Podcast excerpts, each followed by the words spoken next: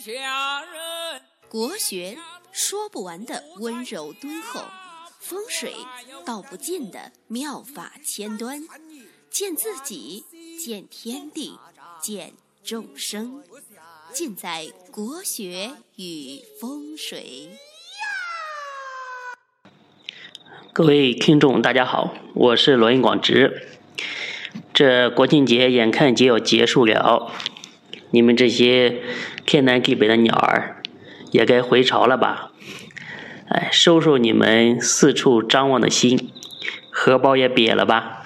该一门心思赚钱了吧？今天呢，给大家讲一个国庆节之前啊批算的一个命例，啊，很有借鉴意义，拿出来呢给大家聊一聊。这个八字呢是男性，甲寅、己巳、丁巳、丙午，嗯，午时的人。这个八字呢非常的简单，大家呢一看就能看得明白，特别是经常听我课的人，嗯，基本上能看个十之八九。这个。八字呢很有特点，大家看，八个字有五个火，对吧？而且呢，火在如此旺的情况下，竟然还有甲寅木来生，哎哎，大家知道，木火一片，这个喜欢食伤，就走它成格就两条路嘛。一条路就是食伤生财，对不对？大家看月上有一个食神，哎，可以走食神生财这条路。但食神生财这条路呢，走的也不是特别的顺畅。第一，八字里面没有财，就大家看，你反观全局，纵观全局，一点劲都没有，所以说他是缺财星的。呃，另外一条路子呢，就是这个官煞旺也可以，对吧？哎，你这个官星啊，卦无官星，命无头啊。这个官星呢，是命中的一个宝贝。那对他来讲的话，这个官星呢是至关重要的，因为官星的话可以把这些重重的劫财比劫给他克制住。哎，克制住之后呢？看这个可以保护财星，哎，那八字上呢也没有水，水呢是它的官煞性，也没有水，所以说啊，这个人惨了，哎，用神无力啊，对不对？身虽然身很旺，但是说你吃得饱，穿得暖。但是没有办法有一条很好的路子让你去建功立业，所以说这个用神啊，就是你建功立业的一个方向。哎，那既然原局上没有，那只能去大运上找。大运上呢，他要到这个二零零一年，走到人参大运上。哎，这一步运上才见到水，所以说二十七岁，二零零一年之前，这个人活的是非常的凄惨。你看他的印星在年上，而且呢，印星还是忌神的情况下，你就直接可以断他文凭很低，所以文凭真的很低。初中毕业，哎，就出来混社会，出来打工，而且呢，你看他这个第一步运走庚午大运，庚午大运明显的就是一步败家的运啊，对吧？又走五运，火如此旺的情况下走五运，这一步运的话，家里面破败不堪，哎，穷的叮当响。据他自己所说啊，就是裤子都穿不上，穷成这个样子，非常的穷，而且呃亲戚啊什么东西的因为家里穷嘛，所以就是被人看不起，所以是有一个刻骨铭心的童年生涯。他说他现在想一想，这个当初的那个穷啊，如芒芒芒被带刺啊，如芒刺带背，芒刺在背这种感觉啊。所以说，所以说这个贫穷啊，留给人的记忆啊，往往是如此的刻骨铭心。那二二零零一年之后，哎，这个人呢，开始走上人生大运。走上人生大运啊，从这一步运开始之后，就开始慢慢的好了。嗯，呃，人生癸酉这两步运啊，这个人混的是属于事业小成。哎，因为本来的话，你原局上哎有这么大的一个呃缺点的情况下，那你大运上带来的这些财和官啊，它属于呃一时的财官，就是大运一过的话，你这些财官啊就容易被带走。所以说走这两步运呢，后来给。做那个什么装修队嘛，据他所说，给他做装修啊，然后当工人啊，后来呢，这个慢慢的受到老板的器重，啊，慢慢的自己呢也这个立了一个牌子，哎，有了一番小小的事业。那现在的这个话讲呢，就是成功的成为一个包工头，哎。一年的话也能赚个百十来万，还不错。那今年来找我，我就说，我去年啊，你你肯定掉到火坑里了。去年坑你的人不少。大家看，原局上有寅和午，今年呢又是戌，寅午戌，三会火局，哎，这百分之百火坑。火就是他命格当中的劫财星，嗯，而且还汇成了局，所以说这坑他坑的不轻啊。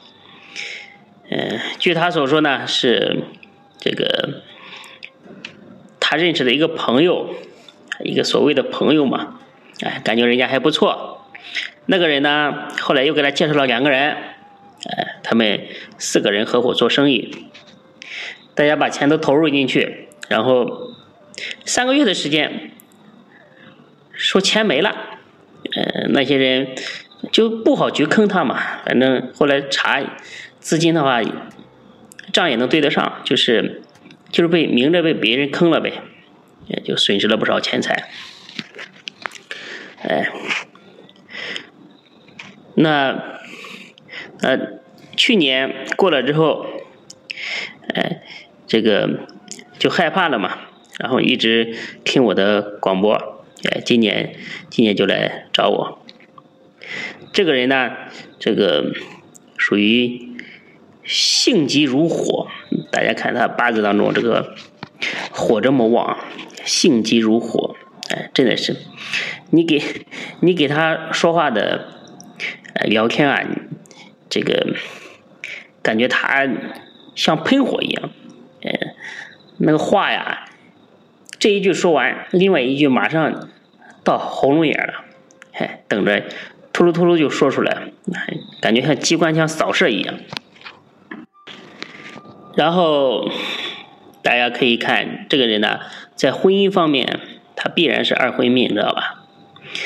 嗯，他在这个二十九岁的时候离过一次婚，啊，现在。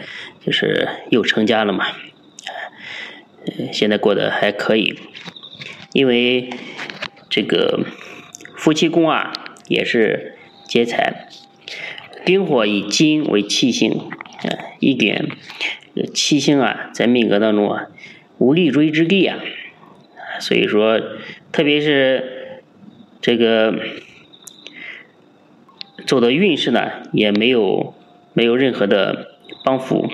所以说他呃离婚呢也是在所难免。所以说你如果说你的八字当中啊这个比劫比较多，特别是在婚姻宫的话，也是有比肩劫财这种东西，或者说你的七星透出来，就是你的财星透出来，然后旁边正好呢有这个劫财星直接给克了，那你在感情上就一定要多注意，要会维护自己的感情，特别是一些劫财。比较旺的一些年份，哎，一定要非常的关照自己的感情，因为这种年份啊都是非常非常出问题的，容易出问题的。所以说我一直讲啊，这个命运呢，它是天时地利人和这三个方面共同作用的一个结果，任何一个作用都不能。呃，决定于你命运如何，对吧？命里面有财，如果你在现实当中不去好好的磨练自己的赚钱能力、判断能力，那你这个财可能就会，呃，就会这个由多而转少，啊，本来有一千万的，被你捣鼓成三百万了，对吧？嗯，所以天时地利人和，而且也会经营人脉。去经营贵人这方面啊，让更多的人来帮你。当所有的这些因素呃都具备了之后啊，呃，才能成就一个富贵之人。所以说，从这个意义上来讲，啊，命由天定，这个呢也是合理的。然后呢，人家说命运掌握在自己的手中，也是合理的。对吧？关键是你从哪个角度去看，哎，从哪个角度去衡量。所以说，世间为什么这么好玩啊？这么有意思啊？就是因为所有的东西啊都是变通的，都不是死的。哎，世事如棋局局新啊！哎，这句话真的非常道，非常有道理。看，无论是下象棋也好，下围棋也好，对吧？虽然是那么多棋子，但是每一局、每一局、每一局，刚开始哪怕走的步数是一样的，但是到最后的话，走出来的结果，走出来的这个残局是完全不一样的。但是呢，下棋好就好在可以，呃，这个推倒重来，一局结束了之后，还可以再来一局，对吧？实在下不过嘛，还可以耍一下无赖。这个上一次我看人家下棋，下着下着下不过了，然后一手把象棋都抹了，不玩了，对吧？不玩了之后他也输不了嘛，对吧？无赖了嘛。那那人生不行啊，人生如棋，落子不悔呀。因为你每下一步，每走一步。你付出的相应的代价是你的时间啊，对不对？你规划了五年，规划了十年，这个这个事业，然后五年时间一过之后，这个时间过去了，你又老了五岁，你又老了十岁，对不对？嗯，所以说这个时间一旦过了之后，去哪都找不回来，所以一寸光阴一寸金嘛，嗯，这个东西呢，你是没有办法重来的。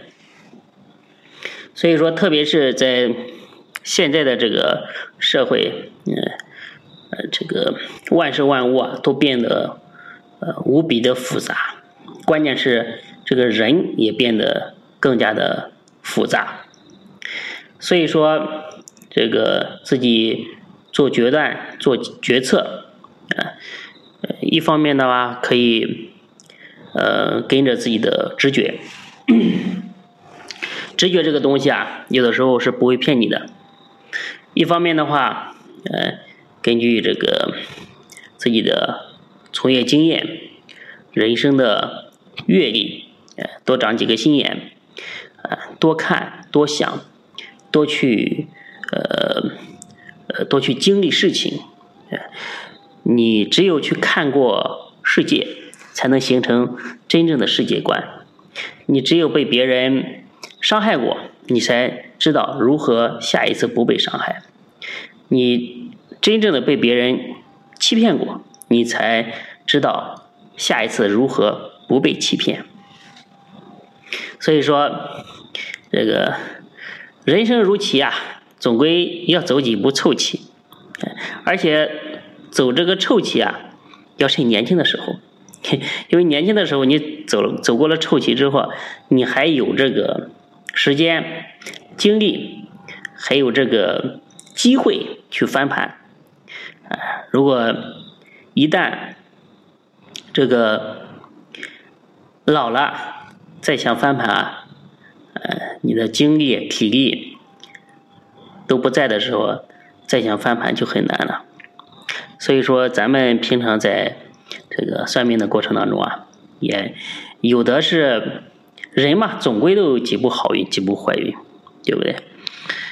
有的是前面比较苦，后面呢，呃，运势比较好。有的呢是前面过得，呃，很幸福，很爽，然后到中年之后。开始走下坡路，啊，走个几年呢，后面慢慢的又走上坡路，啊，这都是很正常的。最怕的就是那一种前面一直都很顺，然后后面的话临了临了走了几步厄运，呃，让自己呃无论是被这个孩子牵扯，或者是自己事业的失败，呃，自己这个老年不好啊，才是真正的不好。老年被爱才是真正的悲哀，哎，大家记住这句话。所以说，万事啊，永远要为自己留个后路，留个退路。好，今天呢，就给大家讲到这里，大家可以品一品这个命格，希望呢，呃，在这个对自己呢，呃，有所启发。那我的微信号呢是幺八零幺五个五七四，我们的公众号呢是。福慧正堂，嗯，大家呢有命理起名、风水方面的问题啊，可以，嗯，可以加我的微信咨询探讨。今天呢就给大家讲这么多，谢谢大家收听。